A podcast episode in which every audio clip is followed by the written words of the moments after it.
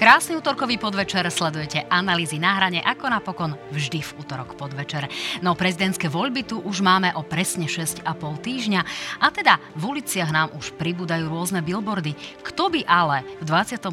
storočí veril heslám na billboardoch? Však áno. No práve o prezidentskej kampani sa dnes budeme rozprávať s odborníčkou na slovo za to, odborníčkou na marketing, reklamu, majiteľkou agentúry, zároveň manželkou Janka Kurica z Vidieka, Simonou Bubanovou. Vítajte pani Bubánová. Dobrý večer, ďakujem.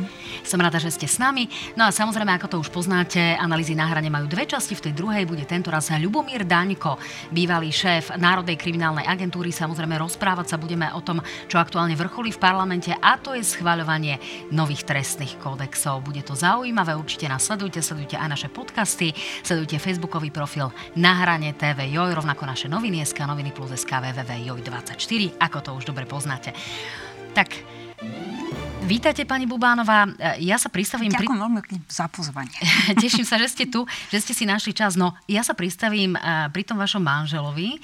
Je to šéf Vidieka, sme ako Slovensko stále vidiecká krajina, na ktorú platia také tie eh, vidiecké marketingové heslá, kde ľudia z Vidieka volia trošku inak aj v prezidentských voľbách ako ľudia z mesta? O áno, to určite platí, že ľudia z vidieka volia inak a ešte úplne inak volí Bratislava. To myslím, že platí stále. Druhá vec je, že v tej Bratislave sa vlastne celý vidiek stretne, aj teda s tým mojim manželom. A, a tá Bratislava je taký naozaj, že významne iný ostrov Sloven- na Slovensku. Áno, ja len pripomínam, že nechceme tu hovoriť povyšenecky alebo niekoho ponižovať. Je to len iné a iné, iné asi e, platí v kampani. To asi potvrdíte. To určite potvrdím a ani som to tak nemyslela. Myslela som to tak, že, že, um, že Bratislava akoby koncentruje celé vlastne Slovensko, pretože celý ten, ten, to ostatné Slovensko vlastne sem buď chodí vybavovať nejaké veci, alebo obchodne, alebo pracovne, alebo za kultúrou, alebo za múzeami, alebo neviem čo, ale, ale je to hlavné mesto, takže tu sa naozaj že všetci stretneme. Áno, ja viem, že ste to tak nemysleli, len aby sa nám náhodou pri obrazovke áno, niekto neurazil. Pani Bubánová, je to zatiaľ nuda, to, čo sledujeme, alebo nás občas e, nejakým spôsobom z tej letargie v, z pohľadu prezidentskej kampane e, preberú akorát nejaké drobné hádky, drobné šteky, e, výmeny názorov medzi Andrejom, Andrejom Dankom a Petrom Pelegrinim a podobne, nejaké hoaxy, alebo je to už dostatočne vzrušujúce aj pre vás marketérov? No, pre mňa je to určite vzrušujúce, lebo, lebo cítim tam, uh, ktorým smerom budú sa ktoré kampane nejakým spôsobom uberať. Uh, cítim, kde sú tie neurologické body, na ktoré budú, budú um, kampaňoví uh, odborníci cieliť. A či sa im to podarí udržať v nejakom takom relatívnom kľude, ako to vlastne zatiaľ je, lebo tá kampaň je naozaj e, z toho reklamného hľadiska je zatiaľ fakt minimálna, malá, akože vyšli nejaké, nejaké out of home, deje sa všeličo v tom online priestore, v tom digitálnom priestore, ale zatiaľ je to veľmi málo. Uh, možno akoby najprekvapivejším a naj, um, naj Vyostrenejším bodom zatiaľ bolo to, že na poslednú chvíľu o polnoci sa prihlásil ďalší kandidát, ktorého um, naozaj um, bude počuť a bude ho počuť určite nie veľmi, nie veľmi pekným spôsobom. Takže to možno zatiaľ bola taká najviditeľnejšia kampaňová vec a áno, išlo o to dostať sa do médií, dostať sa do médií uh, neštandardným spôsobom a ono sa mu to vždycky darí. No nemusíme sa okúňať, hovoríme o Igorovi Matovičovi. Hovoríme, Čiže o desiatom kandidátovi vieme, že jedenáctý podľa všetkého teda no, neúspel ne, tým, že nedosiahol dostatočný počet e, e, potrebných odovzdaných podpisov. Čiže tých kandidátov budeme mať 10, hovorím asi o Igorovi Matovičovi. Čiže vy očakávate, že práve Matovič zohrá špecifickú úlohu v tejto kampani? A v neprospech alebo v prospech koho? Ja si myslím, že neprospech Slovenska uh, tak generálne, pretože on bude veľmi, veľmi útočný. Jeho jediný jazyk, ktorý je schopný on používať, je veľmi, veľmi útočný a to rozhodne neprospieva nikomu okrem jeho samého. A, a on určite zahrá nepríjemnú rolu na všetky strany, ktoré súťažia teda o ten post prezidenta. No ja to ale otočím. Aj pred chvíľkou sme videli prvé billboardy. Napríklad Peter Pellegrini na tých billboardoch hovorí o tom, že Slovensko už potrebuje pokoj. To je presný opak toho, o čom ste práve pred chvíľkou hovorili. Na druhej strane môžu tomu pokoju veriť e, ľudia, pokiaľ hovoríme o kandidátovi, ktorý je súčasťou vládnej koalície a tá sa nepochybne e, podieľa na tom, aká je v krajine atmosféra a teda nie je pokojná? Viete, Peter Pellegrini je mimoriadne známy politik. On má takú tú, ako my hovoríme marketéri, že brand awareness veľmi vysokú. On môže uh, v tých médiách, respektíve v tých svojich komunikačných kampaniách uh, hovoriť prakticky čokoľvek, čo, čo mu hovorí, že by bolo pre neho pozitívne, lebo on má šancu to povedať všelikde, keďže je ešte stále uh, predsedom parlamentu. Ale zároveň on v tej koalícii pôsobí ako ten najpokojnejší. Čiže on to kľudne môže povedať a vyzerá to pre uh, voličov kredibilne a ono to aj je, lebo oproti Andrejovi Dankovi, ktorý neustále um, vysiela veľmi um, hádavé a veľmi jedovaté signály, tak naraz ten Peter Pellegrini vyzerá, že dáva pokoj. Pokoj do tej koalície. Čiže, čiže ten slogan uh, je celkom kredibilný. Je otázka, že či je to, um, že našli naozajstný insight pre voličov aj takých, ktorí by uh, hlas um, alebo Petra Pellegrini nevolili, lebo o tých ide. Nie tí, ktorí sú už v tom akoby košiari a v, tom, v, tom, v tej voličskej základni, ktorá by uh, ho voli, volila tak či tak. Ide o to, že či nájdú dôvod prečo, ten reason why pre ľudí, ktorí by ho nevolili a tam je kľúč k tomu, že ako dopadnú voľby. A to isto platí pre Ivana Korčoka. To bude asi aj e, významnou otázkou mobilizácie, že komu sa, koho podarí zmobilizovať mimo toho svojho základného košiara. E, Viete, ale Petra... nejde celkom, že o mobilizáciu. Ide o to, že ten volič, ktorý kráča do tej, do tej miestnosti, on na poslednú chvíľu môže, a takých je strašne, strašne veľa, a to, ma, to mnohí podceňujú, takých je veľmi veľa, ktorí nie sú úplne vyhranení, ale ktorí dostane do hlavy ten správny signál, že urob toto, lebo, a ja neviem, ten dôvod, ten insight, že že prečo to má urobiť takto. Ak tam už kráča byť... do tej miestnosti, ano, ano, asi sa zhodneme, ano, že ano. ak tam už vôbec dokráča, lebo mnohí no. hľadajú tú motiváciu, či vôbec ísť k tým prezidentským ja voľbám, lebo, lebo toho bude celkom, celkom slušná účasť, to by som tak si trúfala odhadovať, dúfam, že bude, bude mať pravdu, lebo si myslím, že, u, že tá situácia v krajine je tak um, akoby rozhorúčená, že verím tomu, že tá účasť bude pomerne, pomerne vysoká a už to nebude úlohou akoby prezidentskej kampane mobilizovať, úlohou bude presvedčiť na svoju stranu. Ja sa chytím toho, čo ste teraz povedali. V našom prieskume od agentúry ako vyšiel naozaj šokujúci výsledok 70,5% Slovákov e, vidí problém zhoršujúcej sa atmosfére na Slovensku. Čiže necítia sa tu nejako dobre, vidia zhoršujúcu tendenciu. Bude toto tak taký motivačný prvok. E, vidíme to aj u koaličných, prioritne samozrejme u opozičných, ale aj takmer u polovice koaličných voličov. E, je toto niečo, s čím sa dá pracovať a kde napríklad potom tie hesla o tom pokoji môžu zafungovať? No, s tým sa určite dá pracovať, ale nemyslím si, že je to, že je to niečo, čo, čo človeka rozhodne na tú poslednú chvíľu. Nemyslím si, že to môže zvrátiť rozhodnutie, alebo že by to mohlo byť ten určujúci, určujúci moment, že prečo idú, prečo idú k voľbám a voliť toho konkrétneho kandidáta. Hovorím, že to slovo pokoj je akoby príliš generálne a príliš, uh, príliš všeobecné, než aby si ho dokázal uh, akoby zaujať tú pozíciu len jeden, jeden kandidát. To môžu hovoriť všetci a asi to aj budú hovoriť všetci. Áno, práve preto som to nemyslela len na Petra Pellegriniho, ale aby sme e, to teda vnímali u viacerých, keďže tá atmosféra je taká, nálepky. Pani Bubánová, pokiaľ ide o nálepku, máme tu takú kľúčovú a to je nálepka podržtaška. Ona, sa objavila napríklad aj u uh, Ivana Korčoka, ktorý ju teda odmietal v súvislosti so Spojenými štátmi.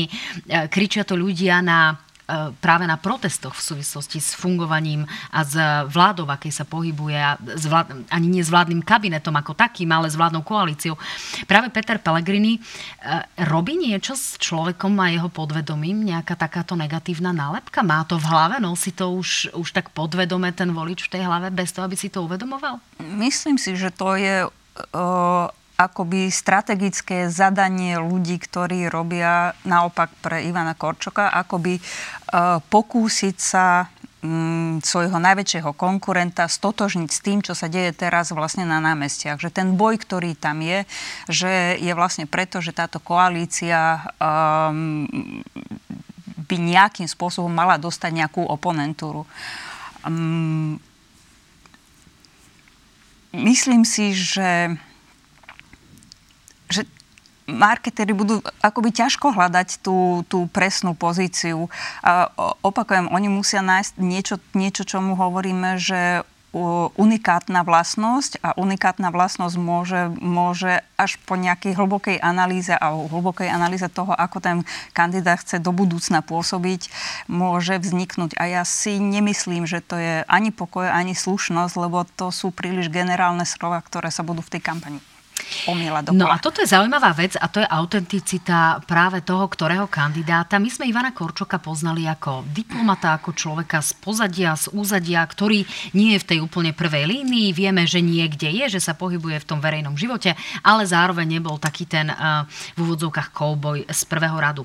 Uh, teraz... Cowboy? Pri, okay. Čiže niekto, kto, okay. kto bojuje povedzme úplne v prvej línii a jeho náhlas počuť. Uh, teraz tu máme pozíciu, ktorá možno trošku pripomína pozíciu pána Ševčoviča, kde sa potrebuje dostať do širšieho povedomia. A to je otázka možno, že či v takejto pozícii vedia byť tí diplomati úplne autentickí. Ak to spojím napríklad s tou kampaňou pána Ševčoviča, videli sme tam rezne, videli sme tam pivo, nie je to niečo, čo potom možno uberá na takej tej autentickosti, kde kde od toho kandidáta vlastne očakávame prirodzene niečo iné, alebo tí voliči jednoducho ho takto nevidia? Robí v tomto napríklad Ivan Korčok nejakú, e, nejakú chybu s videami ako Podržtaška a podobne? No, ja si myslím, že video s tým psíkom, ako o tom hovoríme, o tom hovoríme. Hej? Áno, áno, áno, lebo to tak najviac zarezonovalo. To si myslím, že je, že je úplne OK, lebo, lebo to je spôsob, ktorý nie je nejakým spôsobom akože hlboko dehonestujúci. Uh, Není to niečo tak nepekné, ako rozpráva uh, Andrej Danko alebo Igor Matovič. Uh, je to akože pokus o, nejaký, o nejaké pousmiate, v tom digitálnom priestore. A to podľa mňa úplne v poriadku a takto určite bude pôsobiť aj, aj druhá strana alebo druhé strany, lebo však nakoniec je tých kandidátov 10. A problém je, to, čo som za, začala v tej, tej predošlej odpovedi, že, že znalosť jednotlivých kandidátov je neporovnateľne iná a, a tie cieľové skupiny, teda tí voliči, um, skutočne nemajú šancu uh, mnohých z tých kandidátov po, poznať. Uh, Veľmi to je vidno, aj keď teda Ivan Korčok bol ministrom zahraničných vecí uh, v tej predošlej vláde, uh, aj tak jeho znalosť oproti, oproti um, Petrovi Pellegrinimu je nepomerne iná. Ak to ale porovnáme napríklad so Zuzanou Čaputovou, ktorá tie prezidentské voľby napokon vyhrala, jej poznateľnosť v porovnaní s poznateľnosťou pána Korčoka bola určite oveľa nižšia. Milím sa? Nie, nemýlite sa, ale Zuzana Čaputová mala Roberta Mistrika, ktorý sa v istej fáze kampane ako pôvodne líder tej uh, opozičnej čo, strany sa dostal veľmi vysoko a v jednej chvíli sa vzdal, vzdal mandátu v prospech Zuzany Čaputovej. A to je, to je niečo, čo kompletne zmenilo rácio rozdelenia toho, toho volického potenciálu a to sa, nara, to sa stalo proste naraz. Mm-hmm. A, a v tej chvíli naozaj všetká pozornosť išla na Zuzanu Čaputovú a to je niečo, čo naozaj ju vyštartovalo do, do prezidentského kresla. Bolo to veľmi, veľmi zaujímavé, veľmi zodpovedné. Uvedomovali si, že ich hlasy sa rozdeľujú. V nejakej chvíli si povedali, ale myslím, že to bola aj taká dohoda, v nejakej chvíli si povedali, že, že ten, kto bude mať vyššie preferencie, aby sme si nedelili hlasy, lebo sa nedostaneme ani do druhého kola, tak, tak uh, urobia takéto gesto a Robert Mistrik to urobil a dodržal slovo. No my teraz samozrejme meriame uh, také tie aktuálne uh, preferencie jednotlivých prezidentských kandidátov, tak trošku prezrádzam teraz z našej domácej jojkarskej kuchyne.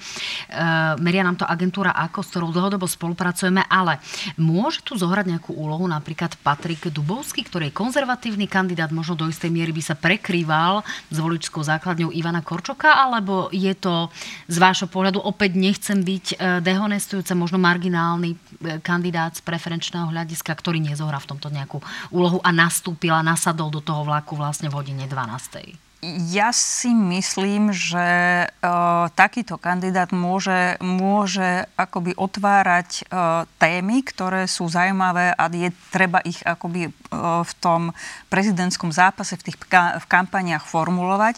A je to niečo, čo môže v konečnom dôsledku nakoniec Ivanovi Korčokovi pomôcť, lebo, lebo v prípade, uh, v prípade, že E, príde k druhému kolu a Ivan Korčok sa dostane do toho druhého kola, tak pre ňoho tie konzervatívne hlasy a tie témy, ktoré otvárajú konzervatívni kandidáti, ktorí nebudú mať vysokú znalosť, respektíve budú ju mať minimálnu, lebo tie kampane sú aj limitované veľmi nízkym budžetom ale budú bežať tie prezidentské debaty, takže tam sa budú otvárať aj takéto témy a to je vlastne dobré, že, že, uh, že vznikne akoby široké pole uh, aj kandidátov, ktorí, ktorí môžu povedzme podporiť uh, Ivana Korčeka v druhom kole. No tu sa pristavím opäť aktuálne pri, pri týchto debatách. Vyzerá to, že sa nám tu formuje tak trošku problematická situácia s tým, že uh, možno sa nedočkáme nejakých veľkých uh,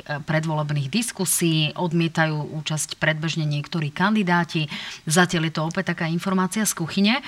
Uh, čiže niektorým kandidátom sa by táto situácia možno mohla vyhovovať, že sú poznateľní a do tých, týchto diskusí nepôjdu, pretože si môžu iba pohoršiť. Mýlim sa?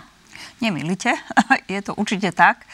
A bude to Aj tak? Keď, Očakávate, to ja že neviem, to tak naozaj to bude? Je, to je rozhodnutie samozrejme, samozrejme tých politikov, ale sú celkom celkom by som povedala, že racionálne. Uh, neviem, či si pamätáte na voľby uh, teraz ostatné voľby, ktoré boli, tak v jednej chvíli vyšli dve strany, ktoré mali, všetky strany mali veľký portrét a nejaký, nejaký slogan a dve strany a to, bola, to bol Smer a Saska vyšli s billboardmi iba s písmenkami, iba slogany. Uh, dávalo to zmysel, nepotrebovali ukázať jedný uh, Sulíka, druhý Fica, lebo ich znalosť je veľmi vysoká, uh, ale potrebovali akoby garantovať prítomnosť tej, toho politického subjektu.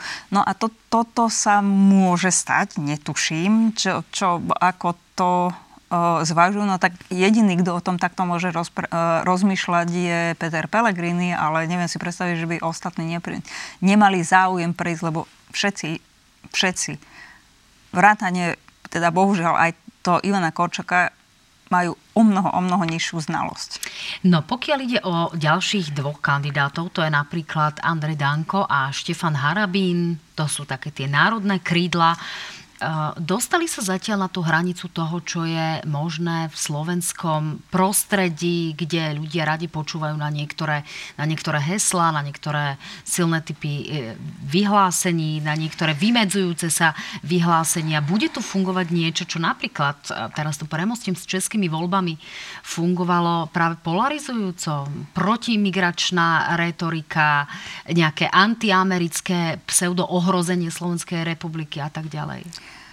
Veľmi veľa ste povedali, ale hneď prvá veta ma tak trochu akoby zarazila. Ja si nemyslím, že, že Andrej Danko um, hovorí národné hodnoty v kampaniach.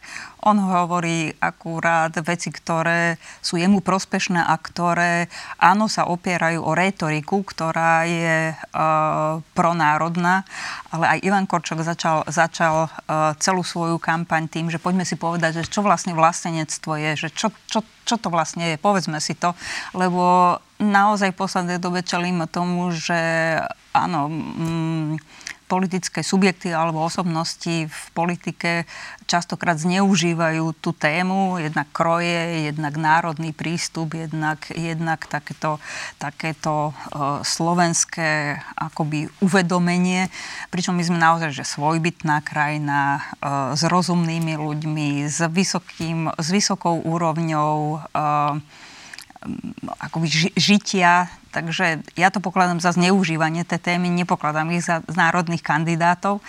A tie témy môže otvárať hoci kto, veď aj Peter Pellegrini o nich hovorí, hovorí o nich aj Ivan Korčok, snaží sa to formulovať iným spôsobom, snaží sa náj, nájsť terminus technicus, ktorý môže byť um, akoby ozdravným prvkom v tej kampani, že nebude hovoriť o národnom, bude hovoriť o, o vlastníctve, čo je tiež pekná, pekné slovo.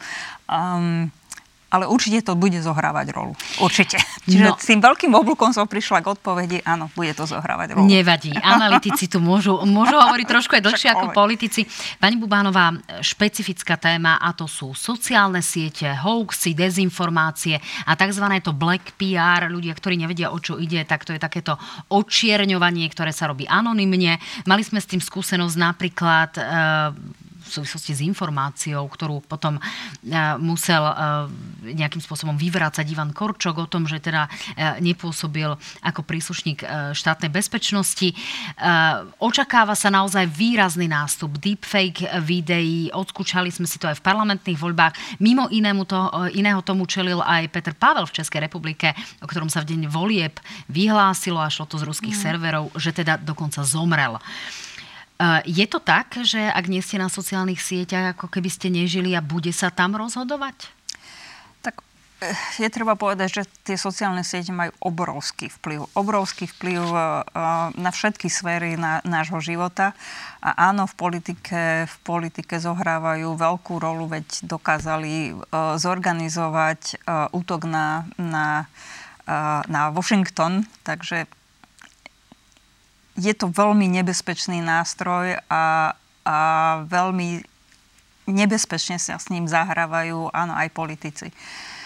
Um, tie deepfake videá a tie deepfake uh, fotografie alebo, alebo aj správy, to určite, určite bude, dokonca to bude v o mnoho podľa mňa intenzívnejšie rovine, lebo dnes už tie chat GPI už, už si proste aj doma v kuchyni môžete urobiť také, také video a nahovoriť to hlasom e, elektronickým, ktorý, ktorý napodobní kohokoľvek. Takže v dnešnej dobe už te, aj oproti tým voľbám, ktoré boli, boli teraz, je, sme o mnoho, o mnoho ďalej a o mnoho ľahšie sa také niečo uverejňuje a tie sociálne siete, bohužiaľ napriek tomu, že teda, že sa snažia, snaží americký kongres ich nejakým spôsobom obmedzovať alebo obmedzovať, e, strážiť ich korektnosť, tak to sa veľmi nedarí, lebo oni všetci, všetci, či to je TikTok, či to je Meta, Instagram teda a Facebook alebo kdokoľvek iný uh, tvrdia, že budú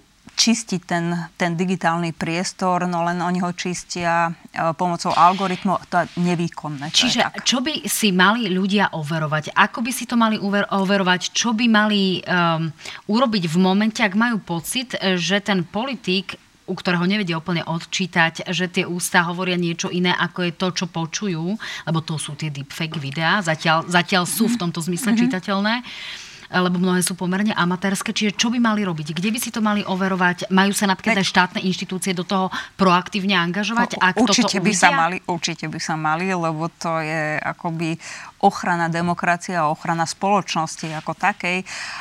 Na druhej strane je to celé tak komplikovaný proces, že dnes už e, tá kvalita tých, tých, tých dezinformácií je tak vysoká, že prakticky nemá šancu človek, aby si to overil sám. Čiže úplne najdôležitejšie je, že skľudniť hormón, nenaštvať sa na prvú, prvé to video, skúsiť počkať, e, relaxovať, ne, nedávať okamžité reakcie, nešíriť okamžite, ale počkať na to, čo na to povedia napríklad relevantné médiá, ako napríklad vy. Tak, to bola výborná rada na záver, ale neodpustím si ešte jednu otázku, pani Bubánová. Slovensko e, malo prezidentku ženu, je zvyknuté na to, že v tejto kampani kandidujú viaceré ženy, hoci nie konkrétne v týchto voľbách.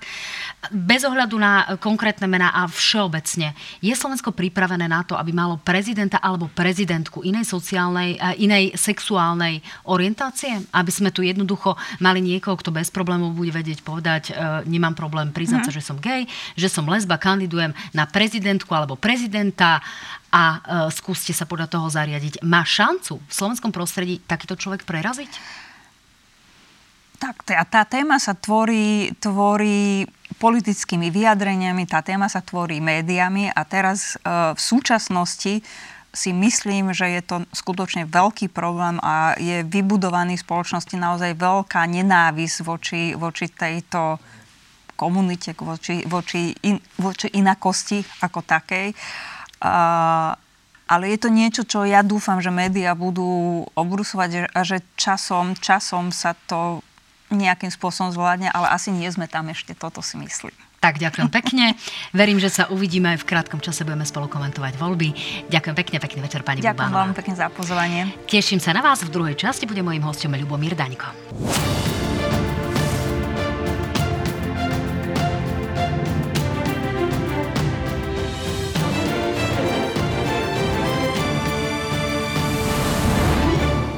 Opäť krásny útorkový podvečer, dámy a páni, stále sledujete analýzy na hrane. Druhú časť no mojim terajším hostom je práve Ľubomír Daňko, bývalý šéf Národnej kriminálnej agentúry, v súčasnosti ale vyšetrovateľ na výsluhovom dôchodku. Porozprávame sa samozrejme o aktuálnych trestných kódexoch a o tom, že nám tu vrcholí vlastne príjmanie nových trestných noriem. Takže vítajte, pán Daňko. Ďakujem pekne za pozvanie. Som rada, že ste si našli čas, aj keď vy toho času asi teraz máte viac, nie? Mám sa? určite, áno. Ja som vás zastihla včera v posilňovni, keď som vás pozývala do tejto relácie. Čo aktuálne robíte vás? Vy ste chceli ostať ako vyšetrovateľ, aj aspoň ako radový vyšetrovateľ Nanaka, to vám nebolo umožnené, takže čo teraz Užívam si voľno, ktoré mám teraz dosť a a snažím sa venovať sebe, to znamená, že som sa dal aj na vzdelávanie, aj viac športujem a takisto si hľadám prácu, takže uvidím, že kde sa mi podarí v nejakej právnej oblasti si niečo nájsť. Máte záujem vstúpiť do advokácie? Pretože mnoho vyšetrovateľov e, takto, nechcem povedať, že skončilo, to by bolo negatívne, ale jednoducho sa presunuli do advokácie alebo akademická pôda. Čo plánujete? E, zatiaľ neviem, e, takže e, určite tá oblasť práva, výkonu práva, či to už bude advokácia, alebo skôr to budú možno, že nejaké podnikový právnik a podobne, tak mám nejaké oblasti, ktoré ma bavia, tak to by som si vedel predstaviť ďalej vykonávať. Takže uvidím, aká ponuka príde. Nevylučujem ani, že by som učil, ale, ale zatiaľ som žiadnu ponuku takúto nedostal a nemyslím si, že by som na silu sa niekde tlačil, kde nie som vítaný. No, z podnikového e, právnika sa dá prepracovať aj do pozície predsedu vlády. Vladimír Mečiar o tom e, niečo vie, čiže máte záujem v tom dlhodobejšom horizonte možno aj o vstup do politiky?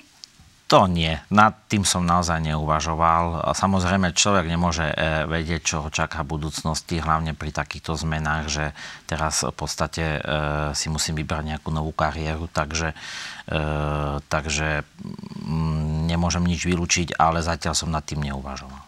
No, ja prejdem teda k tej vašej bývalej pracovnej pozícii, aby sme sa naštartovali v tej diskusii. Čo podľa vás bude s kauzou Tupy? Toto je e, presne jedna z tých veľkých kauz, profilových kauz, e, obnovené vyšetrovanie, e, nové informácie, ktoré tam boli.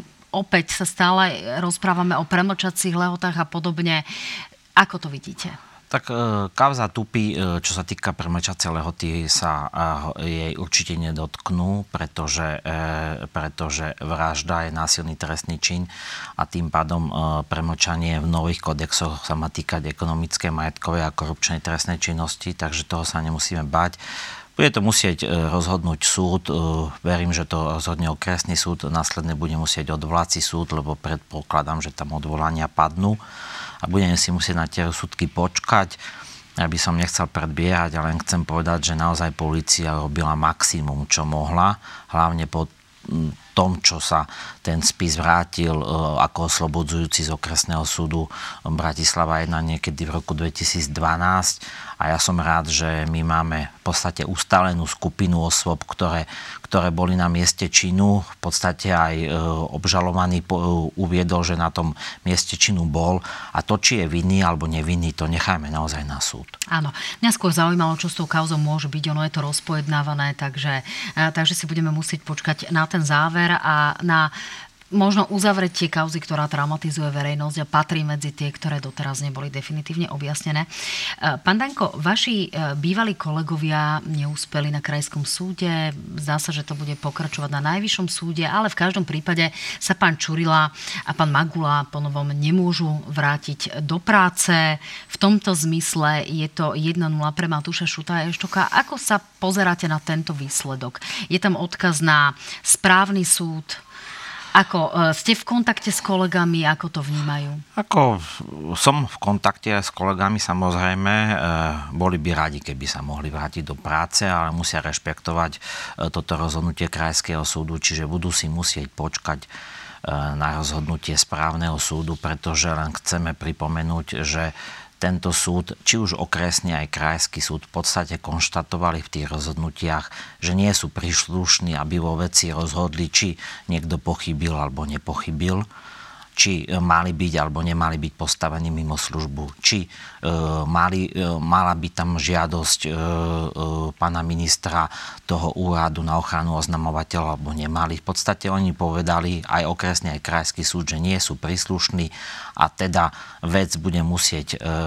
rozhodnúť naozaj správny súd. Samozrejme, mňa mrzí, že sa ešte policajti nemôžu obrátiť na ten správny súd, lebo to môžu robiť až tak, ako ich odvolanie voči rozkazu, respektíve podajú rozklad, čo aj podali a už ubehlo skoro 3 mesiace o tomto rozklade e, pán minister ešte do dneska nerozhodol. Vy máte pocit nejaké frustrácie toho, že sa povedzme rozpada práca, ktorú ste robili e, v minulosti nielen na NAKA, ale v rámci toho nastavenia, ktoré bolo v policajnom zbore, Ako... alebo, to, alebo nevládne taká porazenecká nálada medzi tou skupinou ľudí, ktorá tam pôsobila. O, nie zlo, zločinecká organizovaná, ak to trošku odľahčím, aby sme tu nemali nejakú nie, trudnomyselnú atmosféru. Ja to berem, neberem to tak, že to je pocit frustrácie. My sme si svoju prácu robili zákonne a čestne.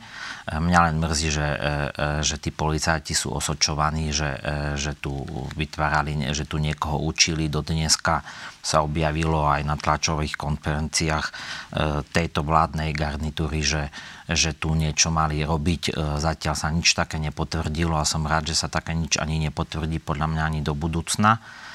A mňa len mrzí, že, e, že ten kolektív skúsených vyšetrovateľov v podstate sa rozpadol, lebo už tam nie je skoro nikto. Všetci museli odísť, nemohli zostať na, a, a, ani tí funkcionári na pozíciách vyšetrovateľov Národnej kriminálnej agentúry. Nebolo im umožnené zo strany prezidenta policajného zboru, aby zostali na krajských riaditeľstvách. Museli si nájsť okresné riaditeľstva policajného zboru a ešte niektorým ani to neumožnili, aby v mieste bydliska zostali a museli ísť mimo miesta bydliska. V podstate to je taká pomsta za to, že, že, e, že, e, že sme si dovolili vyšetrovať, pretože riadne dôvody, že sme niečo porušili, nám neboli nikdy uvedené a ani môjim kolegom, lebo tu nejde o mňa.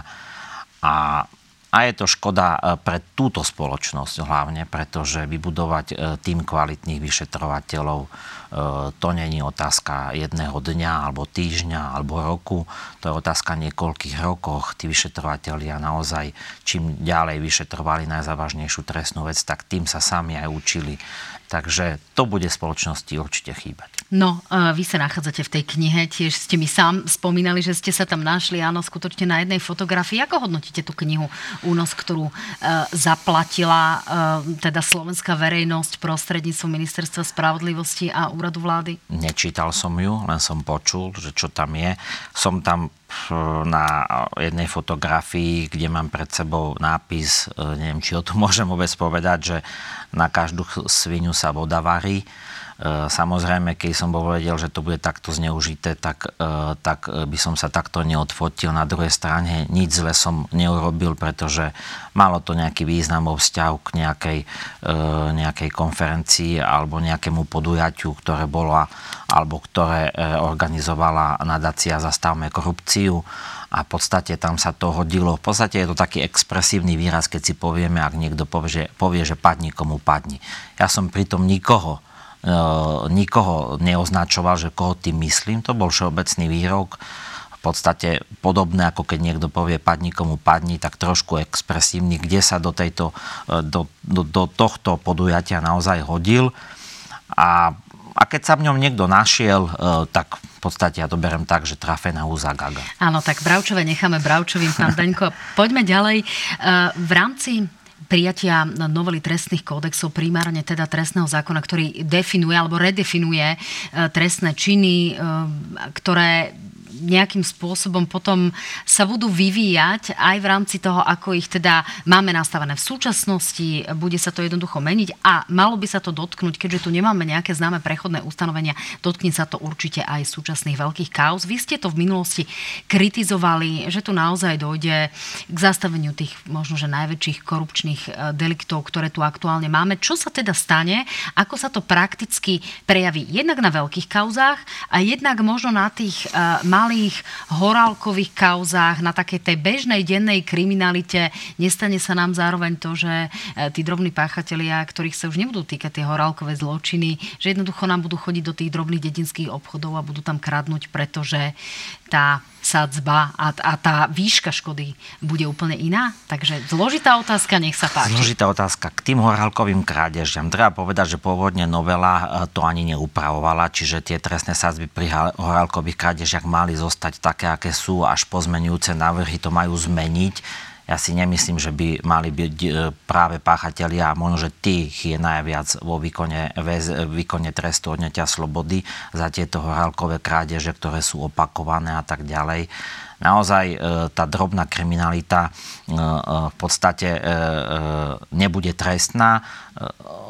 Trestný čin bude až od výšky 700 eur a myslím si, že aj e, tie opakované krádeže už nebudú trestné. Tam je pozmenujúci návrh, uvidíme, ako to nakoniec Národná Áno, nebude príjme. platiť to trikrát a dosť, ale nebude Čiže... sa stávať, že práve v nejakých malých dedinských obchodoch budú jednoducho neprispôsobiví občania chodiť a čakať, Áno, môže sa to stáva, môže sa to stávať, ale jednoducho štát sa rozhodol, že to nebude trestať ako trestným činom, bude to priestupok a je to potom v podstate aj na podnikateľoch, a, a, aby si naozaj viac strážili e, tú drobnú kriminalitu. A ja to vítam, lebo naozaj e, trestať takýchto ľudí za to, že naozaj nemajú niekedy dať e, čo do úst, pretože majú takú núdzu, že ich budeme posielať do basy a len tomu sa venovať, nie je správne. Práve, že mali by sme sa skôr venovať tým organizovaným zločineckým skupinám a tým, ktorí páchajú sofistikovanú ekonomickú, majetkovú trestnú činnosť a korupčnú. Aj, Dobre, takže... ale nestane sa nám potom naozaj to, že nám na toto doplatí vlastne nejaký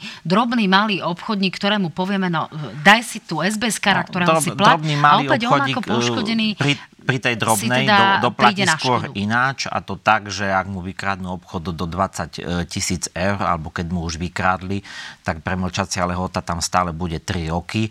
Najprv to bolo 3 roky až do 350 tisíc, ale trošku sa to zmenilo, e, takže to bude do 20 tisíc trojročná premlčacia lehota. Od 20 tisíc, ak vám vykradnú niečo do do, e, do 250 tisíc po novom, tak to bude 5-ročná premlčacia lehota a ak policia do tej doby niekomu nevznesie obvinenie, tak e, ten e, poškodený už sa nebude môcť nikdy tejto škody v trestnom konaní domôcť. Čiže tu vidím problém, že naozaj sa hýbe s premlčacími lehotami a naozaj trojročná premlčacia lehota je tak krátka, až by som povedal smiešná, ja som aj počul argumenty pani ministerky e, za hlas, e, že e, v niektorých prípadoch je 10 rokov a že naozaj policia má dostatok času na to, aby 10 rokov vyšetrila trestnú činnosť.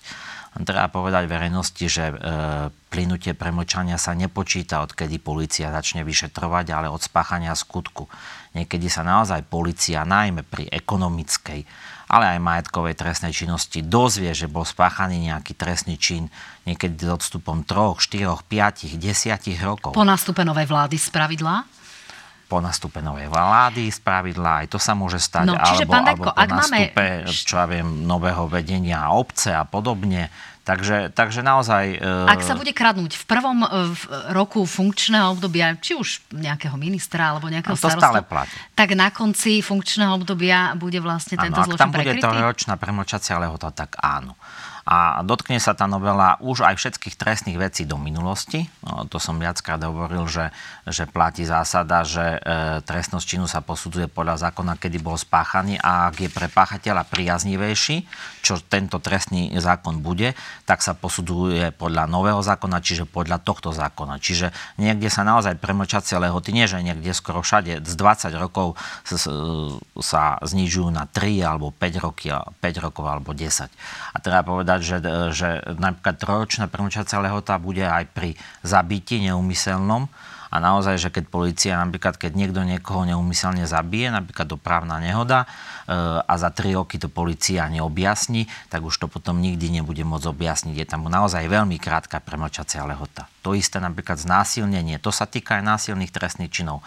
Bude mať už len z 20 rokov na 10 rokov. Vieme, že niekedy sa ženy boja ohlásiť e, takýto trestný čin. Veľakrát prichádzajú po 6, 7, 10 rokoch. Keď sa už e, asi prihlási aj iná, povedzme, už... obeď, je to tak asi zrejme? Áno, áno, keď sa prihlási neskoro, že to bude už po 10 rokov, tak má smolu jednoducho.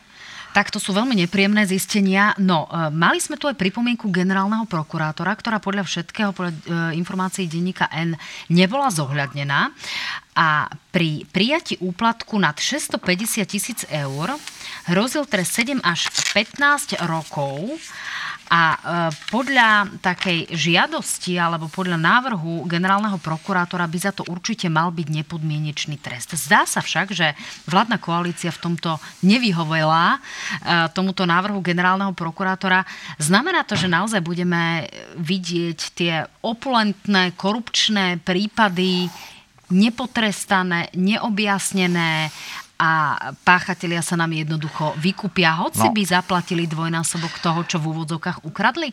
Takto, máme tam viac korupčných trestných vecí. E, sú tam nejaké pozmenujúce návrhy, ale zásadnej e, e trestnej, e, trestnej sádzby alebo trestného činu korupcie príjmania úplatku v súvislosti s obstaraním veci všeobecného záujmu, to je paragraf 329, tieto sa veľmi nedotknú lebo mala sa tam zaviesť ešte nejaké e, značná škoda medzi značnou a škodou veľkého rozsahu, nechcem ísť do podrobností. Takže treba povedať, že toto je taký najdôležitejší trest, korupčný trestný čin, ak verejní činitelia e, príjmajú, a nie len verejní, lebo to sa netýka len verejných činiteľov, ale všetci, e, čo aj v zdravotníctve a takto príjmajú úplatky.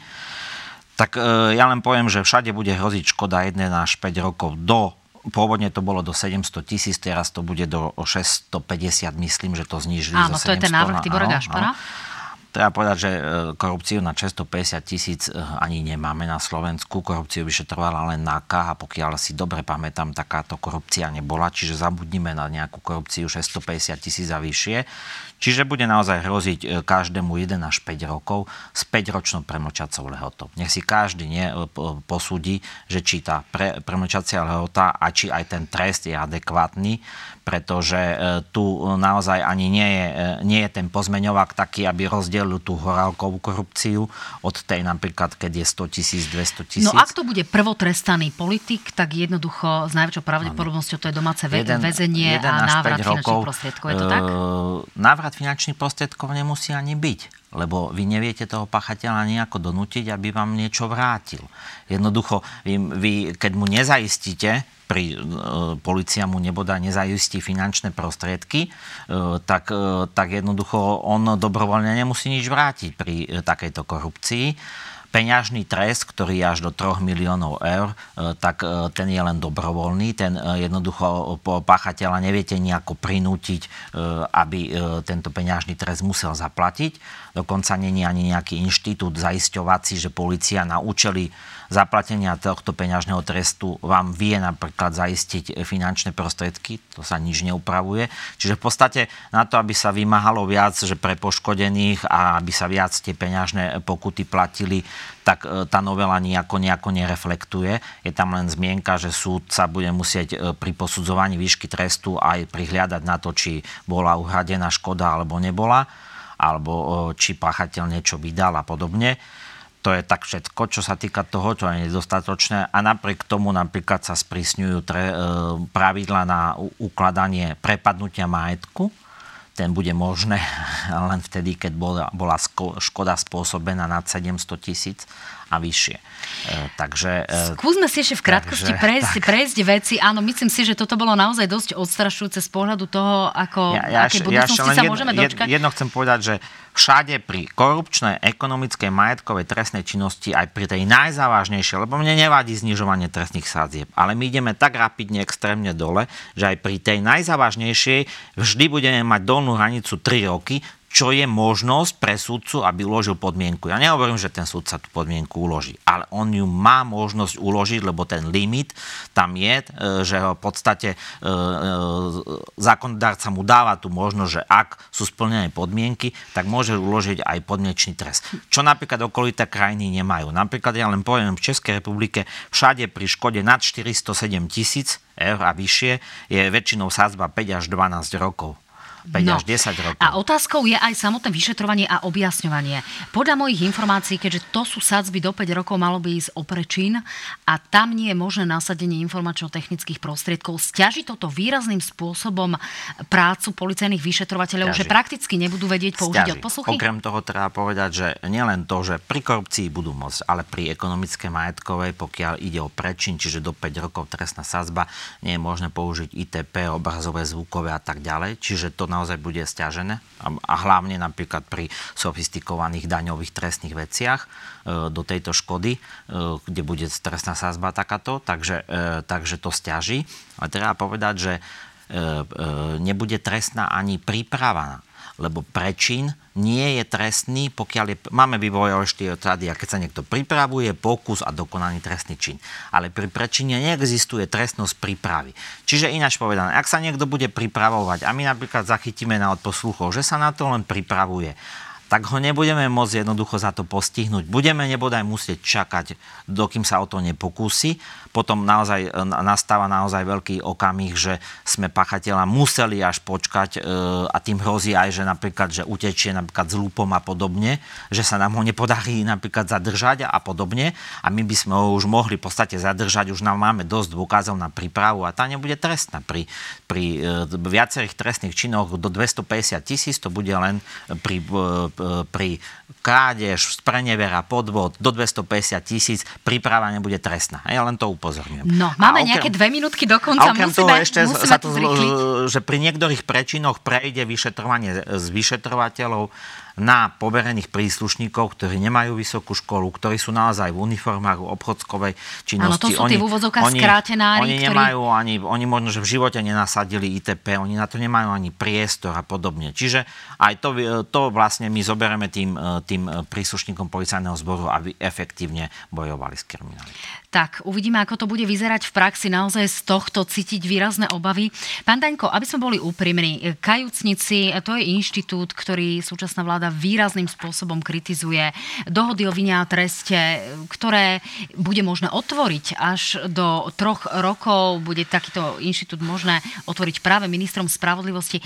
Je ale férové, že naozaj, či pán Imrece, pán Mako alebo pán Slobodník by vyviazli v podstate prakticky úplne beztrestne. Nie je toto dobré možno trošku vyprecizovať? Ja nespochybňujem inštitút spolupracujúceho obvineného, ale či toto naozaj nemôže v úvodzokách niekomu klať oči, že je tu taká akási beztrestnosť? Áno. Nevieme ešte, aké budú mať, lebo nemajú ukončené všetky tie, tie konania, hej, e, takže nemôžeme hovoriť, a hlavne preto, že spolupracujú a nie sú dotiahnuté tie trestné veci, v ktorých spolupracujú, takže nemôžeme hovoriť, že aké oni dostanú tie následky, ale Áno, súhlasím s vami. Bez kajúcníka alebo bez spolupracujúceho obvineného by sme naozaj neojasnili tieto trestné veci. Tento inštitút tu musí byť. Jednoducho korupcia sa nedá obhajovať, objasňovať tak, že vám niekto zvonku príde o nej rozprávať. Tam niekto musí znútra rozprávať, kto dával ten úplatok a tak ďalej. Nechápem, prečo je tak zatracovaný, pretože, pretože ten inštitút... Skôr ide to vykalibrovanie, čiže a, naozaj by sme nemali strana... byť prísnejší aj k ním? v poriadku, keď máme byť prísnejší. Boli im uložené trestné sazby e, alebo tresty presne ako trestný zákon umožňuje. Nič nezákonné. A teraz ja sa pýtam, ak e, sme kajúcnikom za to, že spolupracovali, dali napríklad podmienky, tak teraz nebude vadiť, že budeme dávať podmienky všetkým? Všetkým za ekonomickú majetkovú. Napríklad do nejakých 250 tisíc, do 300 tisíc všetci budú mať 1 až 4 roky a budú môcť byť. Vtedy to bude klať oči e, občanom, že naozaj zistia, že niekto im niečo ukradol alebo ich spreneveril a ten človek dostane podmienku, ešte sa ani, ani tej, e, tej škody nedá. Tak, pán Daňko, máte odo mňa prísľub, že vás rada pozvem, aj keď to už bude zavedené v praxi. Uvidíme, ako to bude fungovať, dámy a páni. Teším sa na vás vo štvrtkovej náhrane. Dovidenia.